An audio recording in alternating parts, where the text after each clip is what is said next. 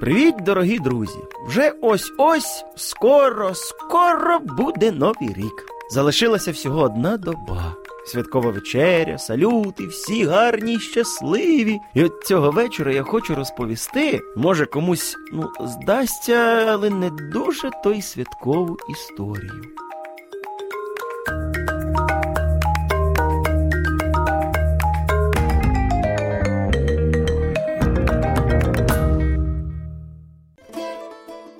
За вікном світить місяць, тихо летять білі сніжинки і сідають на голі гілля сильного дуба. З дахів будинків, з диварів підіймається дим. За цією тихою картиною, сидячи на підвіконні, спостерігав хлопчик Сергійко. Сергію, пішли вечеряти. Ні, дякую, я не хочу. Як хочеш, твоє право. Сергійчику було сумно, адже, як то кажуть, на носі свято, а йому немає з ким святкувати. «Е, Як це так? запитаєте ви. А як же батьки, братики, сестрички? А все дуже просто. В нього не було ні батьків, ні братиків, ні сестричок. Сергійко жив у дитячому будинку.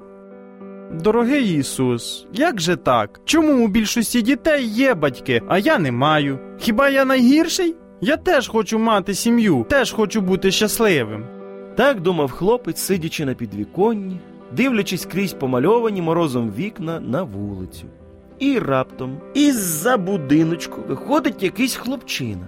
Він ішов широким кроком, втягнув шию, запхав руки в кишені, схвав підворіддя в шарф, намагаючись хоч якось зберегти тепло тіла. Відчувши на собі чийсь погляд, він, не дивлячись на холод, зупинився і почав навколо озиратися. Він помітив Сергійка, який сидів і вдивлявся прямісінько в нього із сумним якимось таким обличчям. Сергійко не посміхнувся незнайомцю, не було в нього настрою. Цей незнайомець, а звали його Михайлик, спішив до себе додому. Побачивши сумного Сергійка, Михайлику тієї ж миті прийшла до голови ідея. І він ще швидше побіг до себе додому.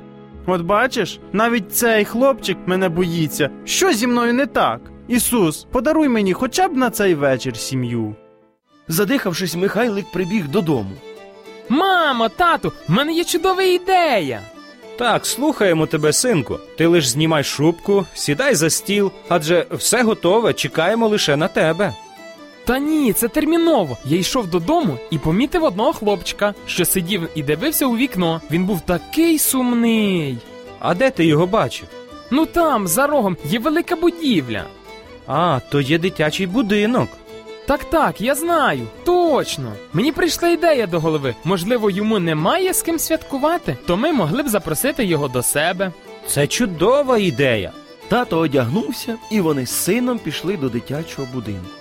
Доброго вечора. Скажіть, будь ласка, а я міг би побачитися з одним хлопчиком? Назвіть його ім'я. Та справа в тому, що я не знаю, як його звати. Тато, якщо я його побачу, то впізнаю. Тато з Михайликом зайшли в кімнату, і хлопчик відразу ж впізнав Сергійка. Той сидів сам, сумний, на диванчику. Привіт! Мене звуть Михайлик, а тебе як? Мене Сергійко. Я тебе бачив у вікні. Ти був дуже сумний. Я хочу тебе запросити до себе у гості і подружитись з тобою. Правда? Няню, няню, можна піти? Якщо ти не проти, йди, лише ненадовго. Так Ісус відповів на молитву Сергійка. Адже цього вечора в нього була і тато, і мама, і навіть брат. А згодом Сергійко з Михайликом так сильно потоваришували, що батьки вирішили всиновити Сергійка. І тоді вони жили вже всі разом. Дорогі друзі, Ісус завжди чує молитви, особливо дитячі. І зараз, коли ви будете лягати спадки, розкажіть Ісусові, як пройшов ваш день, і попросіть, щоб Він поставив біля вас невидиму охорону, ангелів своїх, які оберігали б вас, допоки ви спите. Ну а я, добрячок, кажу вам на добраніч, солоденьких вам снів.